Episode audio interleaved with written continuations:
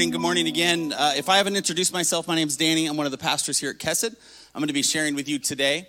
Uh, I want to uh, to let you know that that my wife Erin, who did the announcements, uh, the reason she brought up the seat anxiety is because so many of you have come up and been like, "What have you done?" I've never offended the entire church with one fail leadership move uh, yet, and apparently I did it today. Um, listen, I don't know if you realize this, but for thousands of years, uh, people have gathered in circles like this to, uh, to talk about important subjects. And part of the circle is being able to engage, especially for those who are in the room, uh, differently than you normally do, where you can just be one of the crowd. It feels today, as I said earlier, like you're, you're kind of you're, you're drug a little further into the middle. So the way in which you engage kind of affects the room. And that's why we wanted to do this series. This will be the shortest series Kesed has ever done. It's just two weeks. It's this week and next week that the room will be set up like this, and then it will culminate with a Sunday night worship in the round. Uh, which is something we started, uh, I think, about a year ago or so. Yeah, about a year ago, and uh, we we just pulled everybody off stage. We just kind of tried to change the focus. We set up a pool, we set up a prayer wall, a communion space, and then we just had people come for uh, you know, an hour and a half and, and pray and worship and, and bring their, their concerns, their grievances, their, their praise to God. And it was really, really, really, really powerful. The problem was is that it's a different kind of experience, and not a lot of people could step out of their Sunday morning rhythm. And so, although it was really powerful, it wasn't. It was, it was a good sized room. It felt about like this, but for all the services and campuses we have, we knew we weren't able to impact as many people as possible. And so the idea came up to do it on the weekend. The fear was, what do we do with all the regular people who are going to be bothered by the fact that church isn't like this and this isn't normal? And then we started praying about it. And we just continued to realize that, like, maybe that's okay. Maybe church should never just be normal. Maybe we shouldn't just walk in and be like, well, we're going to meet with the living God. Got my coffee, got my wife, I'm good to go. Maybe there should be like a little bit of anticipation about how that living God actually impacts us. And I believe that, that that's exactly what's happening here. Uh, Thursday night, we did this for the first time, and I was sitting in the back while the band was practicing. And uh, I don't know if you guys know who Jordan is. Jordan's a guy who comes on Thursday. He's been a part of our church for a long time. He's a big guy, wears blue coveralls, big beard, kind of got Santa vibes. And uh, Jordan a lot of people are like, oh, yeah, he does have Santa vibes, doesn't he? He does, right? But Jordan uh, gives good feedback. And he always has for all the years he's been here. But usually his feedback is like, hey, I wouldn't do that again if I were you. It's that sort of feedback. It's healthy, good feedback, but it's just sort of feedback directed around the what I need to do different. And I appreciate it. And he's helped me a lot because I'm, I'm an open to feedback guy. Well, I was sitting in the back and I was kind of prepping for uh, the first time we were going to do this, and I felt my wife's hands on the back of my shoulder, uh, and I felt her hair on my neck, and I was like, "Oh, Erin must be saying, wanting to say something encouraging to me." And I went to turn around, and it was Jordan. and I was like, "Why are you being so gentle? And why is your beard caressing my neck right now?" And he said, "I just need to tell you something." And I was like, "Oh, like even before the series began." And he's like, "I got to tell you something." This is going to impact people in a way they never expected. And I said, What? And he goes, Oh, Danny, like half my small group hasn't been able to make it to these worship and arounds, and they're so powerful, and our church is going to be changed by it. And I waited for the other shoe to drop, and then he just squeezed me gently. Again, I was like, Wow, that's a, that's a loving touch, Jordan. And pulled the beard off my neck, and he went out of the room and sat down. And that's when I knew that we were supposed to do this series and we were going to be okay. So I, I just want you to know, I think that we're supposed to be in God's presence in this way. And I believe what Jordan is saying is that when we sit in God's presence, when we actively don't just sing the songs or listen to the sermons, but we actually engage with our whole selves, it changes us. It impacts us. That's not typical for Jordan. And yet he has experienced this. And he was so excited for some of you in the room that are uncomfortable because of the way the lights are hitting you, or because you're looking at my back half the time, or whatever other excuse or, or, or reason you might, might create in order to not engage with the God who is alive and looking upon you now. And so that's what the series is about. It's about engaging, it's about, it's about worshiping, and it's about seeing God differently than just a Sunday morning ritual. We're going to talk about his presence in two ways, or his, his, his experience and how we are to engage it. This week, we're going to look at presence. Next week, we're going to look at posture. The first thing I want to say is I had a few people grab me as they walked in and said that, that there was a heaviness about today, that there was something different about today. And I want to say that for anybody walking in this room right now who feels far from God, there's, there's a way in which you can engage God's presence that I believe is helpful when you feel that way. And that's whenever you come to try to understand that He is omnipresent. That, that you don't invite God to be where you are, He already is there. That even when you feel far from Him, He is already there. That God is everywhere we can go and everywhere we can't is one way to understand this kind of presence. And so, if you have felt far from God, if you walked in here right now feeling far from God, this first presence is supposed to be a comfort to you. That, that you can't be actually far from God. That much of it has to do with the way you are engaging through your spirit his presence.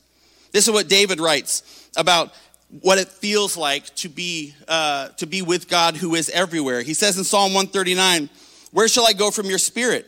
Or where shall I flee from your presence? If I ascend to heaven, you are there. If I make my bed in Sheol, you are there. If I take the wings of the morning and dwell in the uttermost parts of the sea, even there your hand shall lead me and your right hand shall hold me. This is speaking to God's presence in places. That he's with you at work, that he's with you at school, that he's with you when you're alone, that he's with you in traffic, which some of us should be concerned about. He is with you wherever you are. God is a God of places, and you don't find yourself anywhere, no matter what it feels like, no matter how dark, that God isn't. Paul adds in Acts 17 that they should seek God and perhaps feel their way toward him and find him. Yet he is actually not far from each one of us, for in him we live and move and have our being. This is the idea that people who are still groping towards God in the dark, people who are here right now who are just nothing but spiritually curious. You're just here because a pretty girl invited you to church. You're just like, I don't even know how I got here. I just showed up today. I just, I just felt like I was supposed to be here. That is God's presence in people. And he engages with you no matter your habits, no matter your, your secrets, no matter how compartmentalized your life is, no matter how different you are here on Sunday compared to how you are on Friday night. God is still engaged with your person. Lastly, is I want to talk about Jonah. Jonah tried in vain to flee from God's presence. Jonah 1 3 gives a description of this. It says, But Jonah rose to flee Tarshish from the presence of the Lord. He went down to Joppa and found a ship going to Tarshish. So he paid the fare and went down into it to go with them to Tarshish away from the presence of the Lord. This speaks to God's presence in paths. Even if you have made choices to actively separate yourself from God, even if you have proclaimed, like I am going to live my life heading a different direction than, than following God, God will still and can meet you on that path. So whether you're in a, a difficult place, whether you don't feel like God can get past the stuff inside your own heart as a person, or whether you are walking down a path of incredible disobedience or pain or doubt or dysfunction, God's omnipresence is there with you. Each of these people, and I hope each of you discovered in their own way that no matter where they went, God was already there waiting for them. And so, in this way, it reminds all of us that we are always in God's presence. But sometimes a distinction needs to be made between the all pervading presence of God, his omnipresence, which I think a lot of us understand, and another really important way to engage God, and that is in his manifest presence. God's manifest presence is the result of his overt and unmistakable interaction with us. Earlier, uh, we take the tech team, the people who do worship, some of the volunteers, and we pray for the service and for each other before we started. And Andy, who over here is in the corner, uh, woke up this morning and, and was just struggling with some stuff that was going on with his eyes. That's, he's not just super cool wearing sun. Now? Oh, oh, I see how it is, Andy. the manifest presence of the Lord into my microphone. But Andy shared that. And instead of us praying for the service, we stopped everything and prayed for Andy.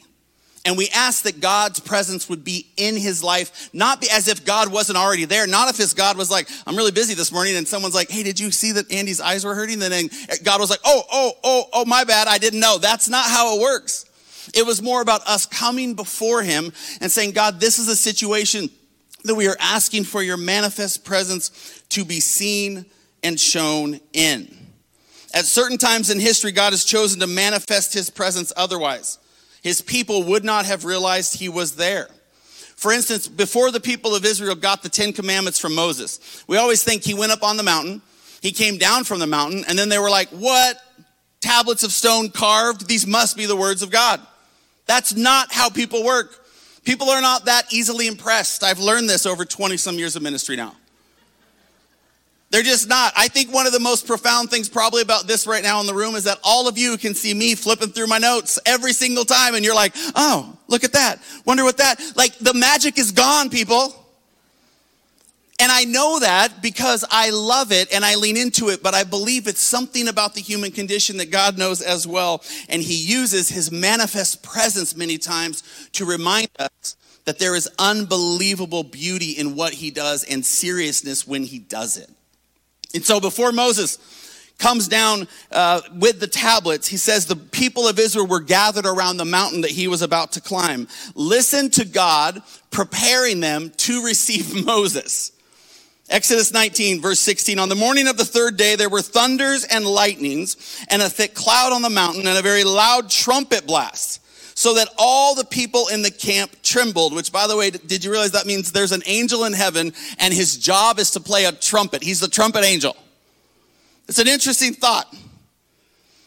Then the people trembled. Then Moses brought the people out of the camp to meet God, and they took their stand at the foot of the mountain. Now, Mount Sinai was wrapped in smoke. Picture it, because the Lord had descended on it in fire. The smoke of it went up like the smoke of a kiln, and the whole mountain trembled greatly. And as the sound of the trumpet grew louder and louder, Moses spoke, and God answered him in thunder. This is God descending. This is God meeting. We just talked about the fact that God is omnipresent. He's in every situation you and I are dealing with. So why the smoke and fire, Lord? Why, why, why can't you just be like, hey, I, here's a tablet. Actually, we just put it on paper because the stone's really hard to pass around, you know, in a, in a, in a people group of this size. And so just mem- remember these things and do them. But that's not how any of us work, is it? We have to be engaged. We have to be brought into a place where meeting with God feels like something different than our everyday lives. And that's exactly what this is supposed to be right now at a very small scale. God's manifest presence. God uses this because physically, sometimes earthly means of communicating with people, people to people, is just not enough. And so sometimes we have to engage with the Spirit of God differently.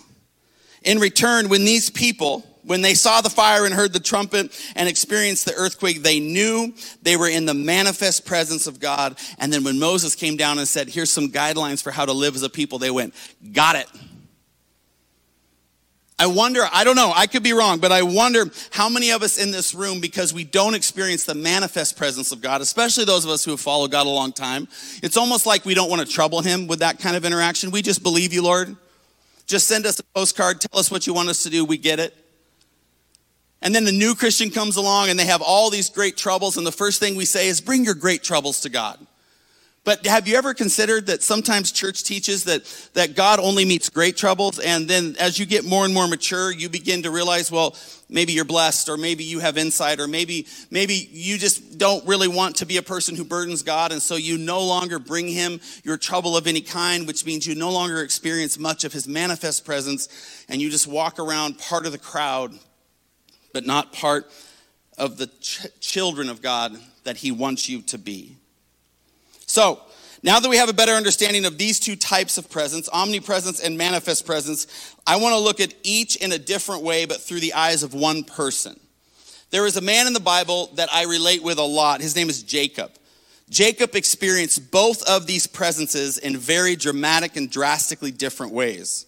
For most of his life, Jacob connived and schemed to get his own way. He manipulated people around him to obtain his heart's desires. And if you really want to break it down, what Jacob did was change his presence according to the people he was with.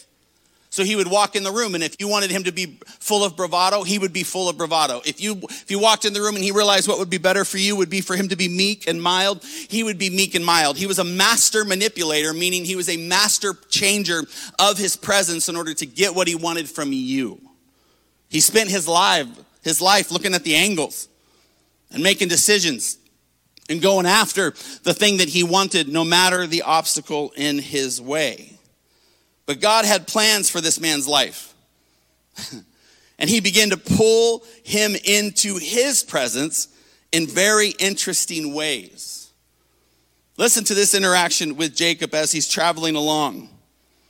Genesis 28, verse 1. Jacob left Beersheba and went toward Haran. And he came to a certain place and stayed there that night because the sun had set. Taking one of the stones of the place, he put it under his head and lay down in that place to sleep. And he dreamed. And behold, there was a ladder set up on the earth and the top of it reached to heaven. And behold, the angels of God were ascending and descending on it. And behold, the Lord stood above it and said, I am the Lord, the God of Abraham, your father, and the God of Isaac. The land on which you lie, I will give to you and to your offspring. Your offspring shall be like the dust of the earth, and you shall spread abroad to the west and to the east and to the north and to the south, and in you and your offspring shall all the families of the earth will be blessed. Verse 15, listen carefully. Behold, I am with you and will keep you wherever you go and will bring you back to this land, for I will not leave you until I have done what I have promised you. Please remember, there's nothing in this exchange with God where, where God is asking something in exchange for Jacob. It's a really unique passage because God shows up in a man's life who's always looking for the angles, who's always looking for a way to get ahead, and God goes, Hey, here's the deal. I already know that you basically can't fulfill anything that you and I engage with. So I'm going to do what I do in your life, anyways. I'm going to show up in your life, anyways. Now, I want to be thoughtful about how far I relate to Jacob, but I have always been an individual that can look at the angles which means there have been very, very raw seasons of my life that I have played games with God. That I have tried to make deals with Him. Like, God, if you'll do this, this, and this, I'll do this, this, and this. I mean, he, he wins out in the end. Like, God, I'll stay planted in church if you'll just make sure, you know, that, that this, this, and this happens. I shared a few weeks ago that I've tried to pray myself out of Kesed like six times. and every time I'm like, but God, I'll stay if you'll do this, this, and this. And I don't mean that I'm trying to get out of the church. It means that I just, sometimes it just gets tiring. Like, I'd, I'd, I'd love to be in the seats sometime with somebody else having to fillet themselves open on a regular basis. And I'm like, God, I just don't want to anymore, but I will, but I'm, maybe you could do this, this, and this for me. And I feel a lot like this passage and how it relates to me is that God continues to remind me, Danny, it'll be about nothing you do. It'll always be about everything I do. And you should just stop playing the games and be the person I've asked you to be and I'll use your whiny testimony, your manipulative testimony, I will use it to bless others. And I will get all the credit because people will realize the more and more they get to know you, there's no way this guy actually pulled this off. There must be a real God. Here's my question What promises has God spoken over your life that you are currently ignoring? Where has God asked you to, to step in, but you're trying to make deals with Him? God has asked you to, to follow through, but you're trying to remind him of the areas that you told him you needed to have in order for this and this and this to happen. And what promises are you supposed to be holding true to without any uh, angle other than just being the person God has called you to be? It says that Jacob awakens from his sleep and this is what this guy said Surely the Lord is in this place, and I did not know it. Second question Where is God moving in your life and you don't even know it? You don't even know it. This is a clear recognition of God's omnipresent place in Jacob's life, and it's supposed to be recognition of God's omnipresent place in your life. Where is God moving in your life and you don't even know it? And you don't know it because you're looking for the angles instead of looking for God. And it, because you're not looking for God, you're completely missing out on this promise that He wants to pour forth in your life, no matter if you deserve it or not. See, this is the power of sitting in God's presence. This is the power of, of what it means to actually be a man or a woman that is a child in the presence of the Lord God Almighty. Look at what this results in when he realizes God is in this place and doesn't even know it. It says that he was afraid and said, How awesome is this place! This is none other than the house of God, and this is the gate of heaven. Notice that once Jacob experiences this, he responds in worship, proclaiming the place of God awesome. How incredible would it be to proclaim this place of God awesome, your home awesome, wherever you are awesome, because of works that God's doing in your life and mine that you don't even know, that you know you don't deserve, but that God continues to want to pour out into your story anyways, because He is good and gracious and loving, and it's just sort of His thing. I wonder what would happen if we tried to awaken from this dream and looked around our lives, our stories, our marriage, our difficulties, our struggles, and said, God, where are you in all this? Can you show me the place where I can experience your presence? In a totally separate instance, God shows up in a very different way. Jacob, as the angler that he was, ended up stealing the birthright from his older brother, which at this point in time uh, basically was a death sentence from him. He took all of dad's stuff, and dad had a lot of stuff. And so he ran away to another land and tried to create a new life, but eventually that life didn't work out, and so he had to return home. The problem was his brother was also blessed by God. And so his brother ended up being basically a man who, who built an army and Jacob, when returning home, saw his brother coming with that army and became very afraid. And so he sent away everybody from him. And he slept alone beside a river, thinking this might be the last night he lives. And it says in Genesis 32, and Jacob was left alone. And suddenly a man wrestled with him until the breaking of the day. When the man saw that he did not prevail against Jacob, he touched his hip socket, and Jacob's hip was put out of joint as he wrestled with him. Then he said, Let me go, for the day has broken. But Jacob said, I will not let you go unless you bless me. Jacob's alone. And he's doing what we often still do, but in a spiritual sense. His happens in a physical sense. We are wrestling with the Lord. We're like, Lord, I'm not going to do it. And God's like, oh, you're going to do it.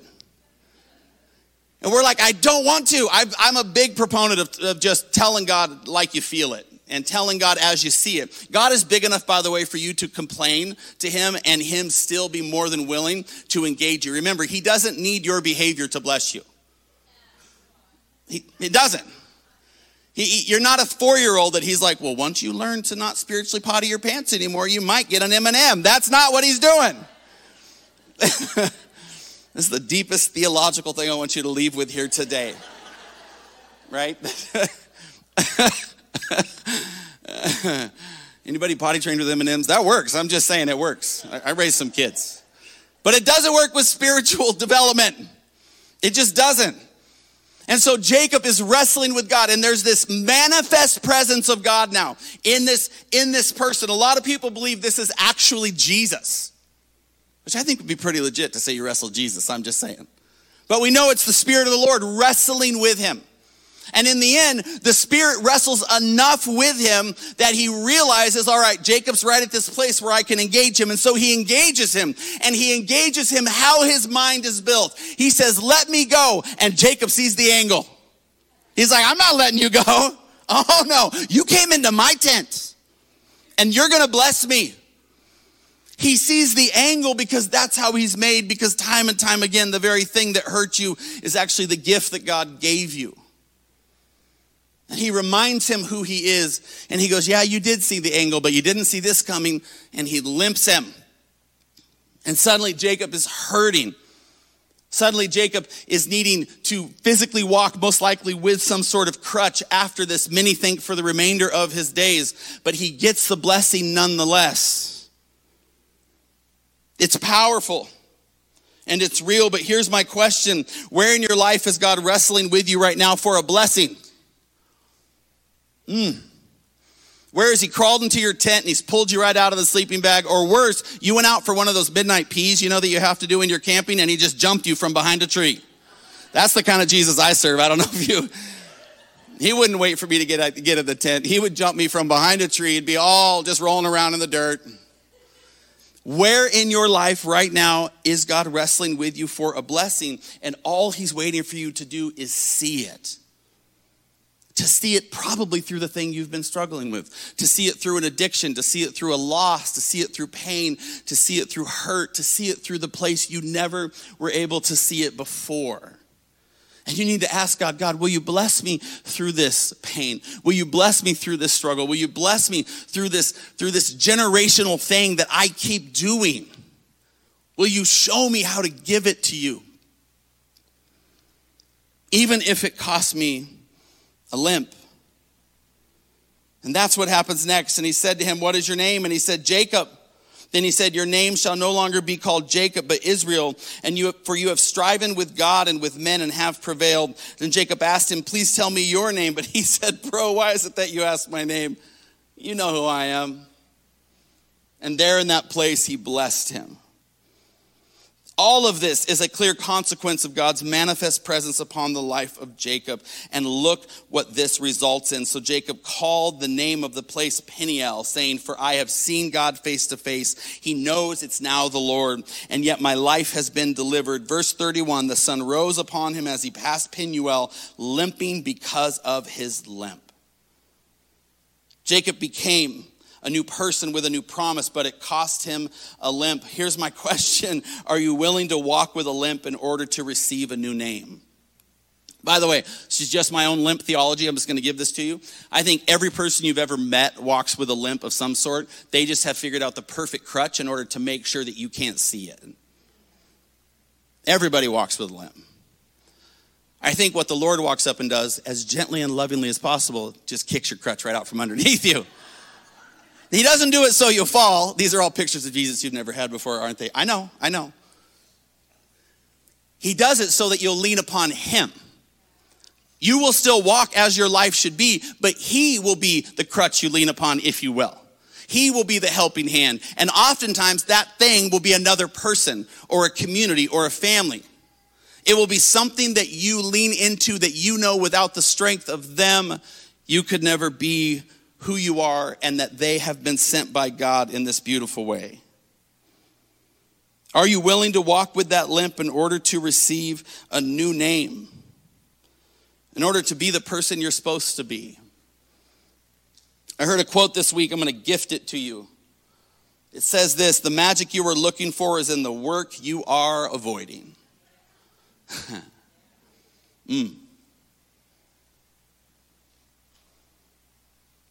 I like the quote because it's not in the work you aren't doing. It's not in the work that, that you know you're going to do soon. It's not in the work that you're evaluating. It's the work that you know for a fact you're supposed to do right now, but you're avoiding completely. Whether it's through resting in God's omnipresence or manifest presence, the children of God have been promised an experience of everlasting joy when they claim these things. Psalm 16 says, You make known to me the path of life. In your presence there is fullness of joy. At your right hand are pleasures forevermore. So much of the joy we are needing, so much of the joy that we are missing, so much of that joy is because we don't claim the gifts of being in his presence. Psalm 21 6 For you make him most blessed forever. You make him glad with the joy of your presence. The question is do you believe this? And if you do, can you worship God from that place? Can you claim these things? Can you, can you set down the fact that you'll never perform enough to find this, this place where you feel like you deserve the blessing of God ever? And by the way, you'll also never obey enough that He still won't jump you from behind a tree every once in a while. This is just how our God loves us. He knows what we need, He knows what we lean on that we shouldn't. He knows what it is that to, to hurt and to suffer, and He knows how to find us in those spaces. It's us that has a hard time dragging ourselves to the center of a room and actually experiencing it. Because I believe gently, I say this gently, that much of the relationship we have with God is the same relationship we have with church. We show up, we sit in the audience, we stare at something we believe is supposed to be an example, we pick apart what we need to for us to survive another week, and then we go about our lives. We are not supposed to be in an audience watching God. We are supposed to be face to face, either leaning on Him or wrestling with Him or crying upon His shoulders or maybe even arguing with Him or laughing till our stomach hurts with Him. We are supposed to be people who smell and live and love like Him. And that's what the people around us are supposed to be experiencing. That's why we are called to do this work. We are all God songs, every one of us. We should smell like worship. I wonder what David smelled like. I wonder what Jonah at the end of it smelled like. I wonder these things sometimes. Like, like, like when he popped out of the tent, right? When he came out of the tent, I wonder what happened and what Jacob looked like. Like, was his hair a mess? Did he also get a black eye? But the author was like, I'm not putting that in there. No one's going to follow Jesus now. He got a limp. I don't know. All I know is he was impacted by his relationship with Jesus. And some of us, not all of us, some of us are Christians, but nobody actually smells it on you at all. Because you don't share anything you're currently wrestling with, you share stuff you used to wrestle with. Well, I remember when I used to struggle back in the day. I remember when my wife and I first got married, and I wasn't quite the husband that I am now. What? I talked to your wife, you're still not the husband she wants you to be. It's for one person, but I don't know which husband it is, so you know what? You just talk about it on the way home. what if we just engaged our worlds, our people, our stories, all from this idea that we're all supposed to be God songs, that we're all supposed to smell like experiences with Jesus? What if we drug our spiritual lives to the center of the room? What if we just stopped always having a seat and decided instead to just be a part of the journey, to follow God to whatever place, to whatever people, down whatever path He calls us. I bet this would be an awesome place. Hmm. And I hope to see it someday. I'm going to have the worship team come back up, and we're going to close with a just a time of reflection, a time to sit in and around this idea.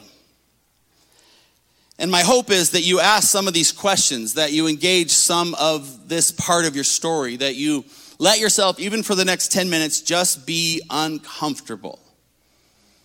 That you don't predict what it's to be like or what it's to feel like, but that you just be in your chair, a human being at this point in your story, with the gift of time ahead of you, by the way and you sit there and you ask God, allow me to feel your presence. Psalm 145 says this I will extol you, my God and King, and bless your name forever and ever. Every day I will bless you and praise your name forever and ever.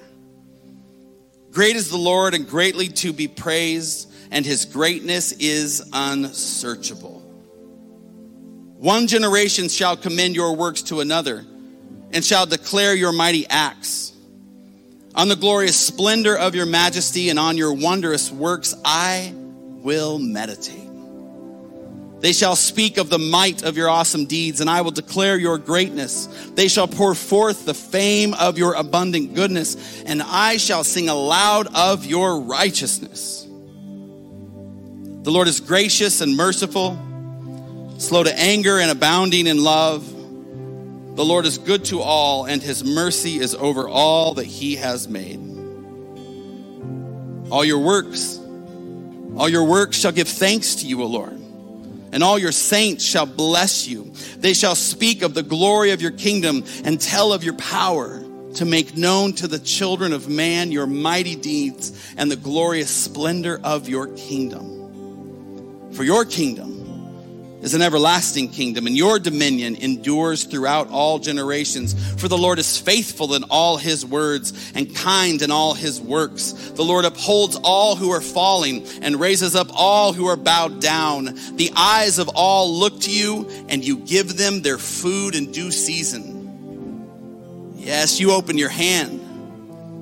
Yes, you satisfy the desire of every living thing. For the Lord is righteous in all his ways and kind in all his works. The Lord is near to all who call on him and to all call on him in truth. He fulfills the desires of those who fear him. He also hears their cries and saves them. For the Lord preserves all who love him but all the wicked he will destroy. For my mouth will speak the praise of the Lord, and let all flesh bless his holy name forever and ever. Amen. Heavenly Father, as we sit in this space, as we reflect upon these things, my prayer, God, is that something different and more would happen that this would not be another routine song, that this would not be another routine service or series. That, Lord, every word I've said would be forgotten in exchange for one whisper from you. We come to you, Lord, with full plates and full hearts. We come to you with concerns, with doubts, with fears, but we also come with praise and exaltation. We come to you, Lord so please, let us experience you now. We lift it all in your name. Amen.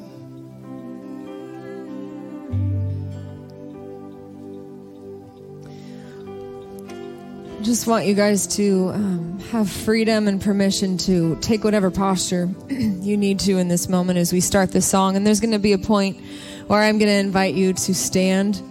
Um, I'm going to join you and stand as well. But I want you guys to be able to ask the Holy Spirit how it is that you need to engage with Him while we sing these songs together and lift up this song of worship. Let's sing this out. Restore. Restoring the joy of my salvation, won't you, God? Take me back to where it all began. We pray this, where all I ever wanted was your presence. How I long to be there once again. Sing light of fire. Sing light of fire that the world fan the flame. Till nothing between us remains. Cause my life is an altar to you. Here we are God. And breathe again on the embers that burn in my heart. Oh love taken back to the start Cause my life is an altar to you. Yes, it is. Oh, renew in me the will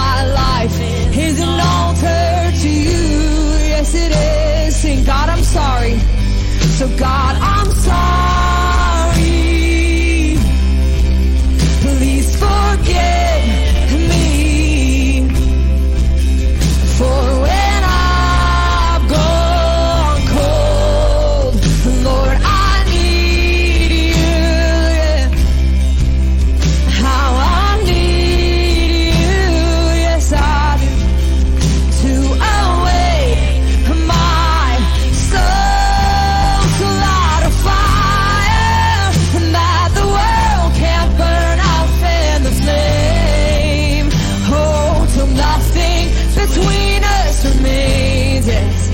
Cause my life is an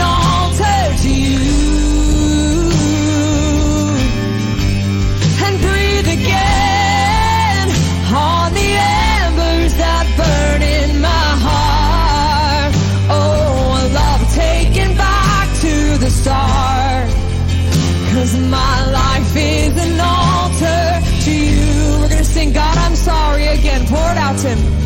So God, I'm sorry.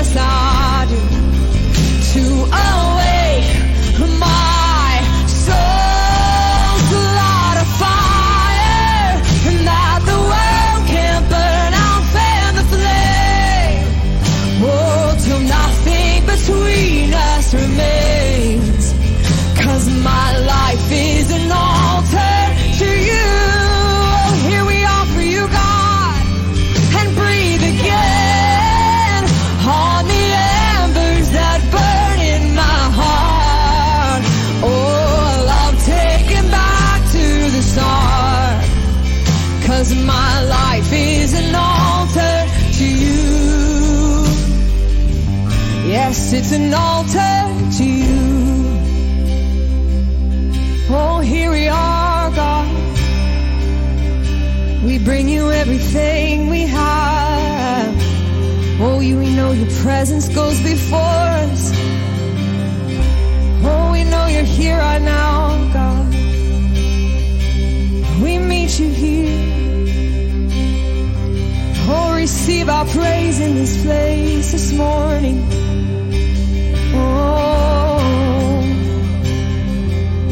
Invite us at this moment.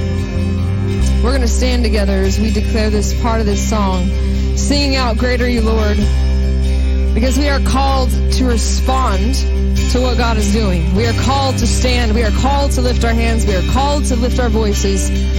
We are responding to what it is that the presence of God is doing in this place this morning.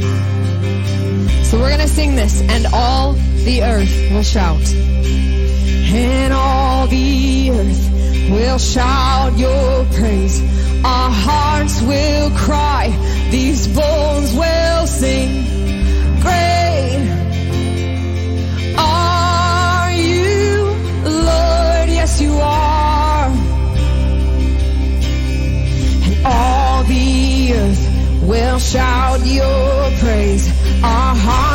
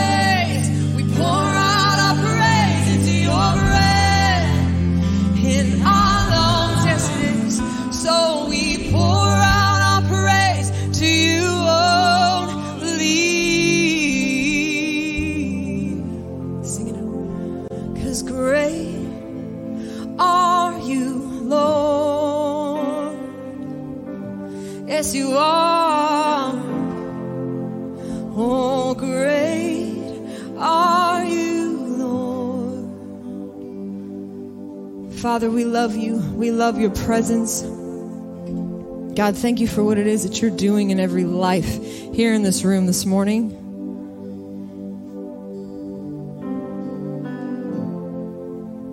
God, I just feel your presence in this room so thick this morning.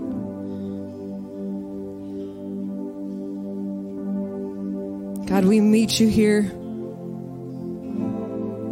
We are ready to do whatever it is that you want us to do. Father, may we follow after you. May we meet you for the rest of this day and forevermore, God.